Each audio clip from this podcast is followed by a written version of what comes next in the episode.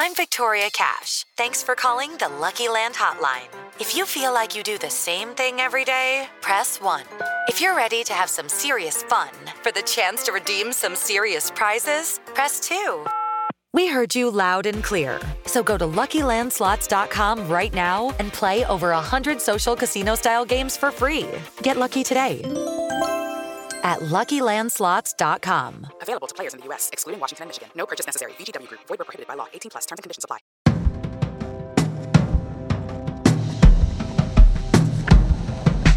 Welcome to Screen Talk, IndieWire's weekly movie podcast. I'm Eric Kohn, the executive editor and chief critic, joined as always by Anne Thompson, our editor at large. And yes, as always, because in spite of the weird sci fi thriller that we're living through right now, there's still a lot to talk about in the movie world, lots of things happening in the industry, films we've been watching, TV things we've been watching, and of course, this new world that we're living in, however long we have to live in it. How are you holding up on your end, Dan? I'm good. I really can't complain. Um, I'm used to working at home um, more than most, and uh, you know the news just keeps coming. Um, there's there's a lot of breaking stuff, a lot to get into, and we're going to cover a lot today. Today, this morning, first thing. Uh, head of Universal Studios, uh, Jeff Shell uh, tested positive. Um, this is uh, sad news. Uh, I hope everybody at your end, um, all your friends and family, are, are doing okay, Eric. As far as I can tell, I mean, it's obviously it's a scary time, but I've been living in this headspace for a while. I mean, Seattle was sort of an epicenter before New York's real sort of explosion of cases, and my parents live there, so I'm sort of used to this dichotomy between uh, the experiences on the ground and the news media. So a lot of people have been asking me, "Are you okay? Is everything okay there?" I mean, look, things are not okay in New York as much as Governor Cuomo has been, I think, doing a good job of messaging confidence. We are uh, in desperate need of, of more ventilators and uh, hospital space. However, I'm okay, and uh, I'm working harder than ever and getting through each day, trying to keep tabs on everything that's happening in, both in the big picture of the industry and on the smaller scale of the independent film community. And I have to say, I mean, it's been promising in the sense that I feel like there really is now something that's starting to solidify about finding a way forward. So let's talk about that a little bit, starting with movie theaters. When we spoke before, movie theaters had shut down and it was this real kind of unknown about what this portends for the future now it's still it's still that to some degree. Movie theaters are still closed, and we don't know what kind of a world they will reemerge in. But with this government bailout, it does seem like there is some hope on the horizon. What's your take on that whole situation now? Well, the theaters were really hurting and they were lobbying hard uh, to get help, to get some kind of bailout. And the big bailout that applies to everyone allows a certain kind of loan terms. It allows um, a lot of assistance for them to stay open and not go bankrupt, which is really what the risk was for several of, of the theater chains. And uh, so the, the uh, National Association of Theater Owners uh, put out a, a release, you know, cheering uh, because uh, the financial hardship that they were really facing. Remember that if the, the the big studios, the Hollywood companies, they have many ways to uh, adapt and and and experiment now and and play around with all the different you know they can go straight to dvd they could go straight to you know premium cable uh, they can they can go to streaming uh, each of the studios has has adapted in a different way and and taken their films that are thrown out of theaters and put them up uh, so that consumers can get to them but the but theaters have only the, yeah. one thing yeah, the multiplexes. As we, we we briefly touched on this last week, mean, they weren't they are not thrilled with, for example, how quickly Universal just kind of jumped on the premium VOD wagon. No, they're very angry about that. Very angry because because that uh, that uh, Trolls World Tour uh, that's a that's a that is a new movie, a $90 million movie that could have gone uh, into theaters and if they had just been willing to wait. But, you know, they're going to get a loan guarantee fund of 454 billion uh, to cover fixed costs while normal revenue flow is interrupted. And they're going to get um, some uh, access to other loans from the Small Business Agency and some tax relief provisions um, and, and some credits so that they can hang on to some of their employees instead of laying them off, which some of the chains have already done, including Landmark and, and Alamo. People Um, moved fast, I think, because they didn't know what else they could do and they couldn't play the waiting game and keep people in limbo about their fate in that respect. If you're going to get on unemployment, you better get on unemployment so you can start mapping out a plan. So Well, it's that been, was a record number today. It's that was true. crazy. Um, it's true. So there are a lot of people hurting uh, in in the industry. A lot of people uh, hunkering down. That's the word everyone's using. We're hunkered down. Yeah, Indeed it feels like are. we're we're all in fallout shelters. I mean, it, it wouldn't be that bad if we were stuck in a movie theater, say like a Metrograph type of place, because you'd always have something cool to watch. But unfortunately, we weren't able to strategize that way, so we're stuck at home and we have to experience things in other ways. I mean, I am really concerned about the art houses, which don't have the kind of infrastructure that a multiplex does, where it's it's more it's going to take more than a government bailout for these kinds of institutions to really survive all this stuff and and some of them may not be able to so there is a real sense of that that community needs to mobilize in a big way and I figure do out love what what Kino did. Uh, I thought Yeah, that was Kino really Marquee. cool. Yeah, great idea and and they just and a lot of more. people came in. Yeah, there's a lot of theater. Like 150 theaters are involved. It's wonderful. Well, it's a brilliant it's a brilliant idea to test. Of course, all the other distributors are looking at it too because they, they're testing something that that most theaters would not have wanted to do before. This idea of you know basically doing a revenue split on a VOD, but you can do it with theaters that might not even end up booking those films anyway. So it actually for Kino it allows them to have a wider reach, and for the theaters it allows them to explore a different approach to to programming that who knows? Maybe when we get out to the other side of this, some aspect of that will remain intact. So I, I'm- That's I'm the really good side of this is that on Yeah. all sides there's a lot of experimentation, a lot of um, efficiencies.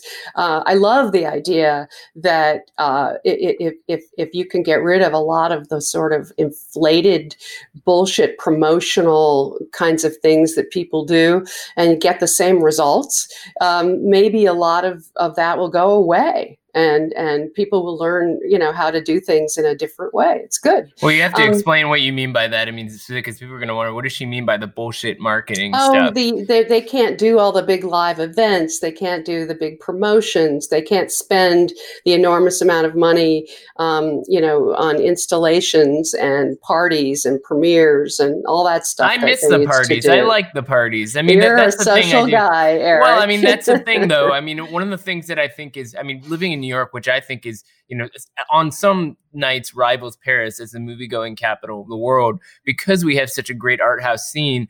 Going to the movies is a very social event. A lot of times when you go out, you're also going to, you know, a premiere party or something like that, and you're seeing the community. And now we have to kind of work overtime to quote unquote see that community in other kinds of ways. And what I think will be in the favor of these theaters when things reopen is that people will want to go out, they will want to reconnect, and they'll need that social experience. The question is to as soon as they feel safe. That's the big Yeah. question: is Yeah. when will that be that it's really safe to go out to a theater again? And well, China um, has started reopening, and of course, the not very encouraging numbers Yeah. there but they're just trying i mean they have like five provinces that that are recovering and and they're trying it we'll see we'll see how it i know everyone's looking at it very carefully to see how uh, it goes um, but the you know there may be a period of forgiveness where the studios put a bunch of films in that you know they, that so the theaters can keep the rentals that's what they're doing in Yeah, in and- china you know and, and eventize the, the hell out of what, of what you can. You know, find some anniversary things. People are going to want to come out of the woodwork. I mean, you see folks like Christopher Nolan already really putting a lot of effort into supporting the idea that movie theaters need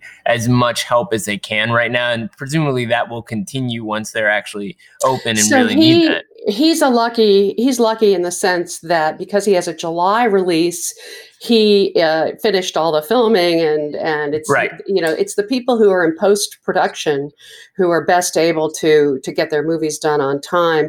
Whether theaters will be up and running and and ready to go, Tenet could be. It could be that big movie.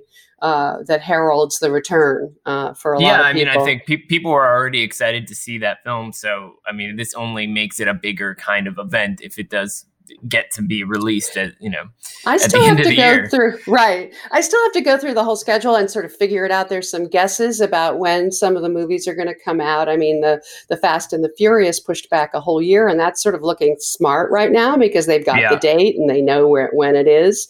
Others are, are like Wonder Woman. Um, 1984, th- there was speculation that that was going to go uh, to to VOD, which was absurd. Really, uh, that was never going to happen.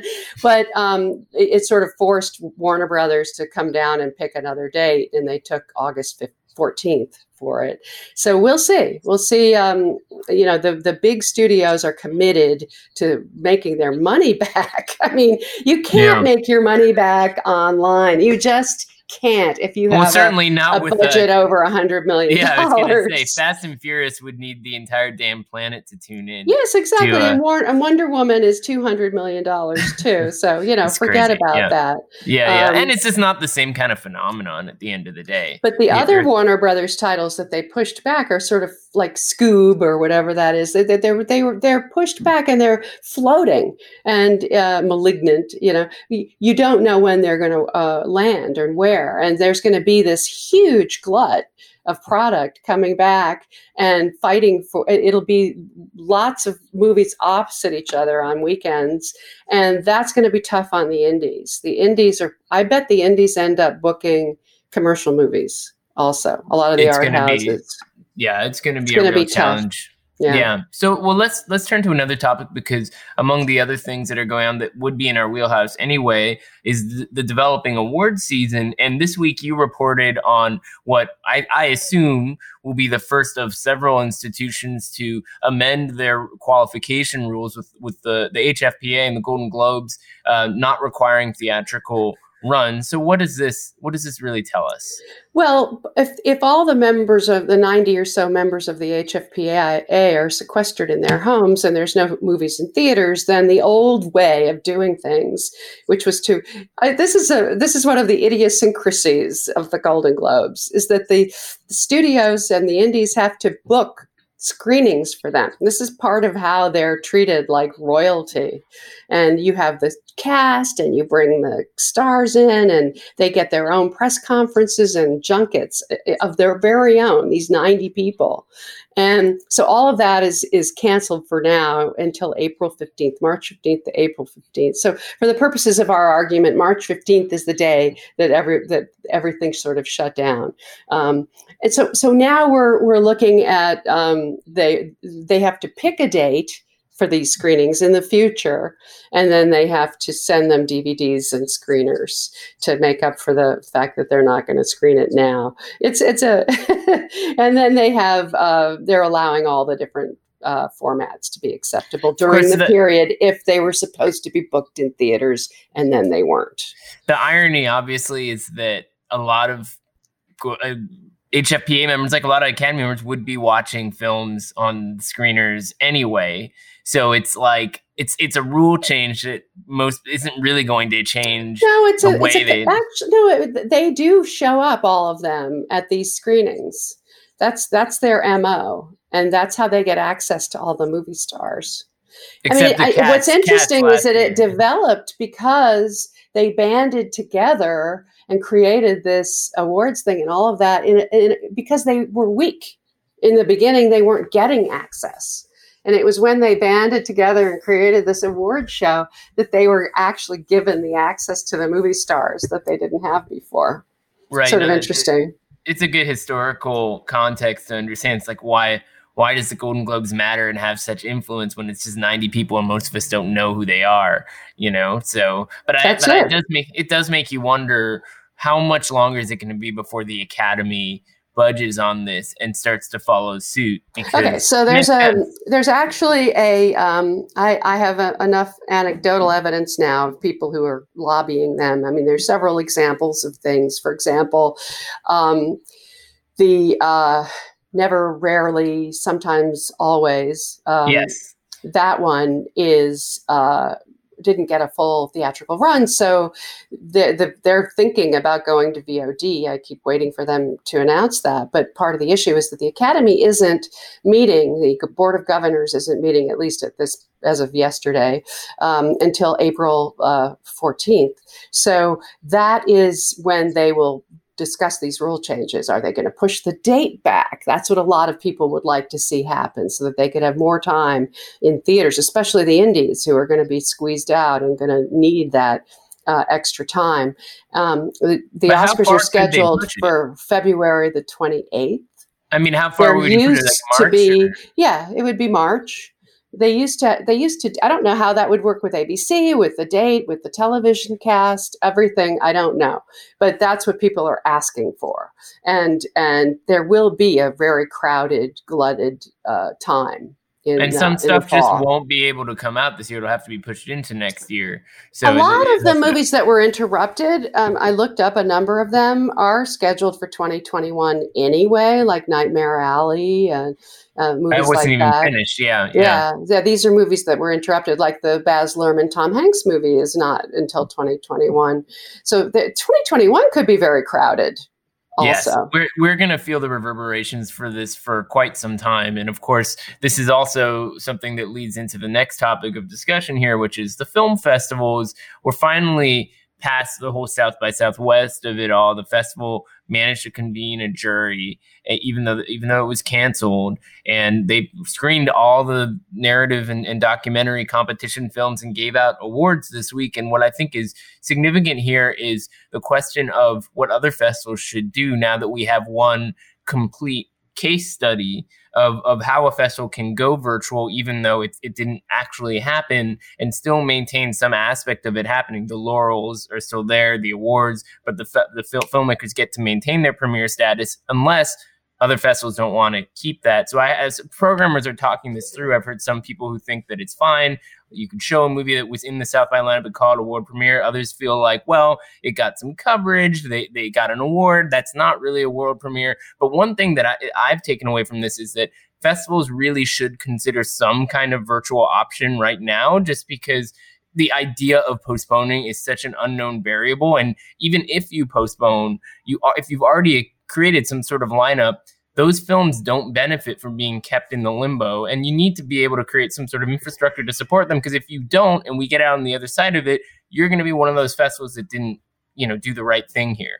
So that's well. The other thing. important thing too for the uh, academy is that they're going to need to create some kind of virtual um, eligibility for shorts and things like that that would have mm-hmm. qualified at those festivals. Right. So that's a big question that they will have to deal with at the rules thing. I'm sure they'll do that. It's a great point. Oscilloscope partnered with MailChimp to put something like 75% of the South by Southwest short films online right now for free. You can watch them, and they paid the filmmakers for it and everything. It's a very cool idea. And South by is an awards qualifying festival for the films that win, but if you win in a virtual context, do you maintain that eligibility? Exactly. They're going to have to do something about that. Um, and then um, the other movie that's interesting is Crip Camp, which uh, debuted on Netflix on Wednesday and was yeah. supposed to have a, a, a week long uh, booking um, to qualify for the Oscars, As which of, of course never titles. happened. Yeah. yeah. And uh, I watched it last night. It was at uh, Sundance and had, you know there was a lot of buzz around it. It is the perfect Oscar contender, I have to say. Did it you ticks cry? all the boxes. I wept. Of course I did. But I'm also a boomer, like many people in the Academy. Yeah. They are going to respond to this period picture. Um, yeah. And all of the all of the uh, uh, activism and the way that they changed the laws for disabled people. And it's yeah. just very moving. It's a perfect Oscar contender. I also, I mean, what I liked about it is it's like this the disabilities camp that has the Woodstock vibe. So it's yeah. like all these teenagers who go like party and have sex and do drugs and stuff like that. And get crabs. That was very yeah, amazing. yeah. They all get they all get STDs. I, I mean, it's not a perfect movie, but it's it is very it's very accessible and it's a good Netflix release. So it's no surprise that they did that and that the, the Obamas are behind it, and of course the Obamas were behind American Factory, which indeed the winner. Oscar. The Oscar So, winner. yes, it's a real open question. I'm sure they'll be lobbying for that. And well, then we they, have they're they're going for it, and they're assuming that that the rules will will uh, you know if if if if there that's an interesting question because if there's a theatrical booking, then they should be eligible. But there um, there are those who who like Tom Bernard at Sony Pictures Classics who's saying. Uh, no, no, no. You have to hold the movie, wait for it to come out again when the theaters are open, and you have to be theatrical in order to be eligible for the Oscars.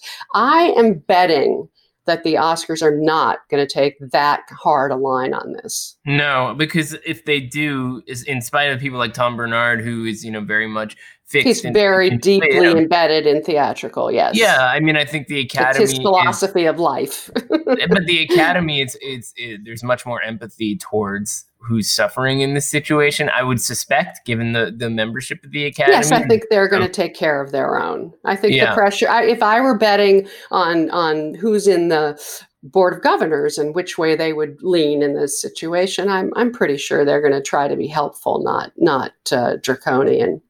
So then the another thing that happened in the past week was the postponement of the Cannes Film Festival, which was this fascinating kind of an ongoing story since you know people were uh, Cannes is like an hour from the Italian border. The sense that Cannes was going to happen seemed so negligible that it was this it was this real um, bafflement from the industry that when the when they hadn't postponed for so long or said anything, and then when they did, they they did it in a way that which is what I suspected would happen that they would only do it if they could do it with a plan. And so their plan at the moment, what they're saying is late June, early July is when the I doubt that's going to happen either. I really. but- and, and the thing it. is, what what would be so strange about it is if the fall festivals remain intact, you have a very short window of time in between Cannes and like Telluride, Venice, Yeah, I asked and- around about that a little bit, and a lot of people thought that that would be fine. They really didn't think it would have any negative impact on the fall festivals. Well, but the question is what what what impact it has on Cannes. I mean, why go to Cannes if, if you can go to the fall festivals? It's You know, still, uh, for some people, it would still be the better play.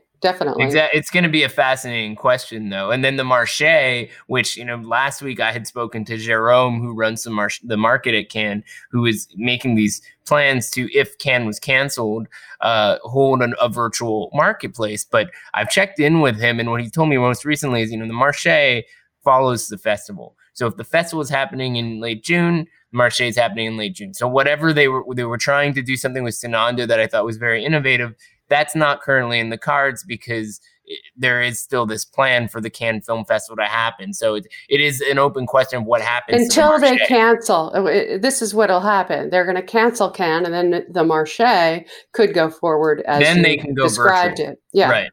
But they have to figure out the window of time. If it's canceled in June to early July, because then they the market's an important part of the i mean part of what we're discussing here is is the vitality and the necessity of all of these different aspects of the industry going forward it's pretty dismaying to read one story after another about agents being laid off you know Yeah, because there's nothing for them to do.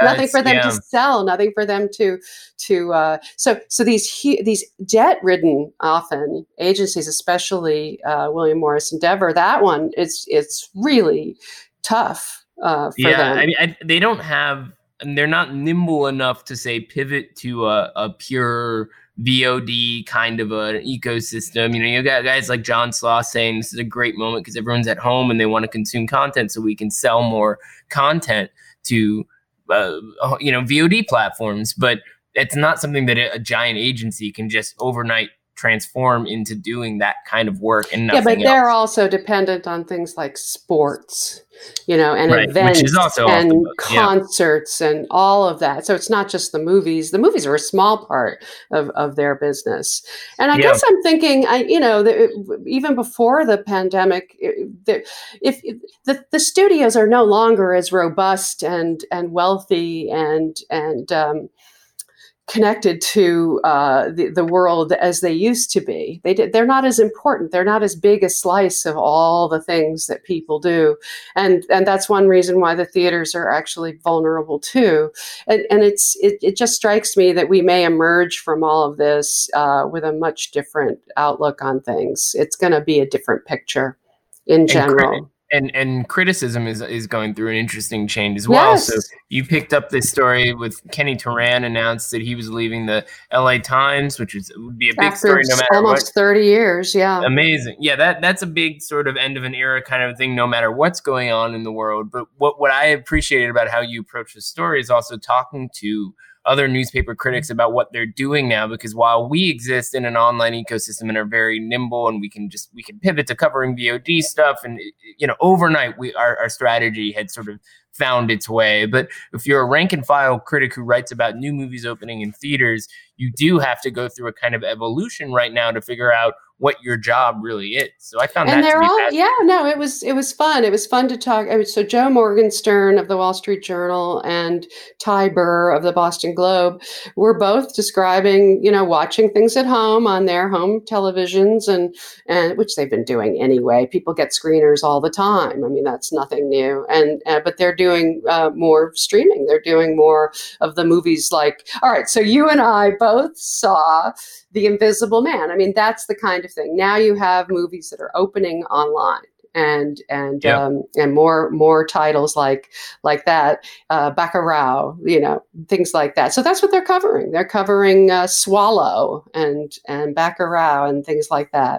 Um, what did you think of Invisible Man? Finally, Yeah. Um I was mostly let down by it. I enjoyed aspects. I think Elisabeth Moss getting to play a handmaid's tale type of person with actual payoff, you know, that was really gratifying. It's got this fun kind of pulpy quality to it where it's like a me too revenge story in the what you confines of a mean is that she's under the thumb of an abusive husband. Yeah, who but she not, actually not gets- allowed to have agency. So the degree to which does. she she finds it is She that's the point agency. of the movie. Yeah. yeah and I, and I enjoyed that i think um the issue i had with this movie is that it's very underwritten and it just gets sillier and sillier and the ending. It's like i wanted it to be more satisfying than it actually was but it just didn't seem like it was up to the task of embodying the sophistication of its themes in quite the same way. And so i was i was left wanting more but also appreciating a lot of what was on the surface. I will tell you that I was alone in my living room watching this movie on a dark and stormy night in Los Angeles, and it scared the shit out of me. I have to say it was effective in that way, and I was able to hang on to Elisabeth Moss uh, for dear life. I thought she carried it really well. It's a handsome movie. I agree with you that it's underwritten. The part that didn't work for me, for those of you who haven't seen it, please forgive me. Um, there's a little bit of flopping around with invisible antagonists that were sort of silly. That that stuff Yes. didn't work. But that's like classic Blumhouse. Like, how can we do this the cheapest way possible? Elisabeth Moss to roll around in the kitchen and kick in the air a few That's times. what it She looked like. it. It's like a weird experimental theater exercise. exactly. so classic- classic something about that really did not work. Um, but otherwise, I I enjoyed I enjoyed it, and, And- I also enjoyed the hunt. The yeah, the hunt fun, right? Uh, the hunt is really entertaining, and uh, this wonderful actress who I was not familiar with, Betty Gilpin, um, was a is a real Clint Eastwood figure who emerges from this group of people who are being hunted down as the one who might survive, and uh, and it, eventually she goes up against the real antagonist of the piece, um, who's played by Hilary Swank, who, thanks to Million Dollar Baby, has the chops to be a, a formidable action yeah. um, antagonist. Uh, You got to give props to Craig Zobel, the director, too. I mean, if you've seen his earlier films like Compliance, or Great World of Sound, you wouldn't know that he would have something like this in him. But he also directed some great stuff on Westworld, among other among other than The Leftovers, and and so that this was an opportunity to, to flex some some new kinds of muscles. And I think what's kind of cool about it is that it builds to this really rough, visceral showdown. It reminded me of that fist fight in They Live. You know, it's like Yeah. it goes past the point of being you know an intense action scene and becomes like slapstick comedy or something.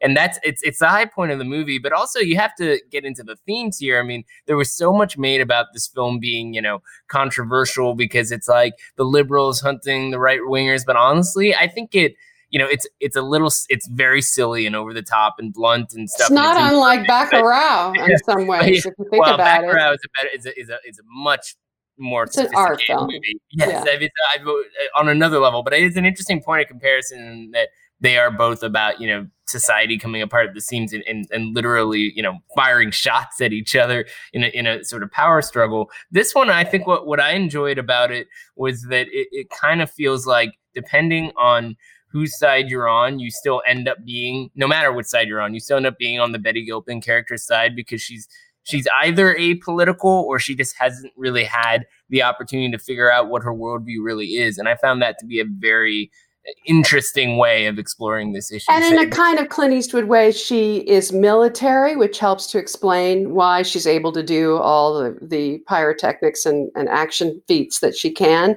Um, so it, it, it, she surprises you because you don't know anything about her and whatever. And that's what this, the twist at the end is all about. I love that. I love that. So I'm I've been really enjoying hearing from people who are like binging all the stuff on Criterion Channel and all that kind of stuff. I don't know what I'm gonna dig through this weekend, but it's it's I, won't want to say fun in, in the face of a pandemic where people are losing their lives, but it it has been, I think, in some ways a very engaging experience in a new way to see how people take advantage of the opportunity to expand the reach of what they can watch. Well, you're covering a little more TV, and I'm entering into the Emmy season. So I have been catching up on a lot of stuff. But I will tell you that on March the 17th, I indulged myself, that's St. Patrick's Day, and watched John Ford's A Quiet Man, which, which was, you know, just for fun. So I'm allowing a little bit of that to occur. I watched um, Miles Davis's Birth of the Cool on Netflix, which was really fun,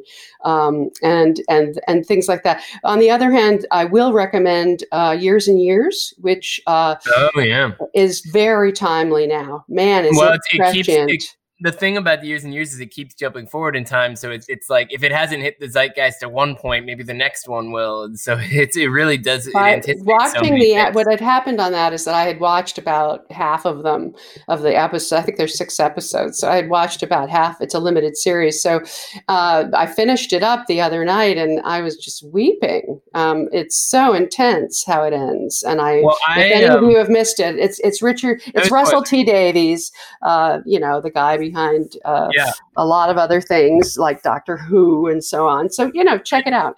But it's not Doctor Who like. It's much more. I think. Oh, it's uh, a serious family drama. Yeah, yeah, but very I, British. I, I haven't finished it, so I, I, will finish that. It's a good reminder, and we'll probably be watching some some older films as well. I, I would recommend this new Netflix miniseries that just dropped called Unorthodox, which is uh, based on a true story about a woman who escaped uh, Uh, a 19 year old woman who escaped a Hasidic community in Williamsburg, went to Berlin to find her mother, and then these two kind of like Hasids who are one of them is, is, almost like a bounty hunter sent off to like bring her back, go chasing after her. It's four episodes, each is an hour long, and it's incredibly involving. This young actress Shira Haas, who I believe is Israeli, looks like Jean Seberg, but the the drama is like it's like a Dardenne brothers kind of a thriller, and it's mostly in Yiddish. So it's it's a completely original miniseries experience that's really well suited for a Netflix kind of platform. So I hope people check it out. Um, it's it's very different from other kinds of shows you might be binging on there. it, it is nothing like uh, Love Is Blind. I can tell you that much. But um, my other favorite is The Outsider, which which is really incredible on uh, HBO. The with, I need with, to catch up on that too. That one yeah. is is it's Richard Price and Dennis Lehane, and and the writing is amazing, the directing is amazing, and of course, uh, you can never go wrong um, with Ben Mendelsohn basically, or Cynthia Erivo. So uh, it's pretty, and, and, Bill Camp is in it too. and and uh, you know, it's just a great cast. Great, great, great uh, series. Very scary. Steve, also Stephen very scary. King, I mean, Stephen King material always kind of has something worth checking out from the get go. I mean, it feels like we're perpetually living in the golden age of Stephen King storytelling. So there's something there too. Um, so next week, who knows what we'll be talking about? I'm sure we'll have some updates on festivals and uh, film release dates and whatever's going on with movie theaters. But and I hope that you get some chance to sneak outdoors with six feet of distance around. No worries, I'm out every day, just like Good. you are. Enjoy the world. Have a nice weekend, and I'll talk to you soon. Bye, bye, Eric.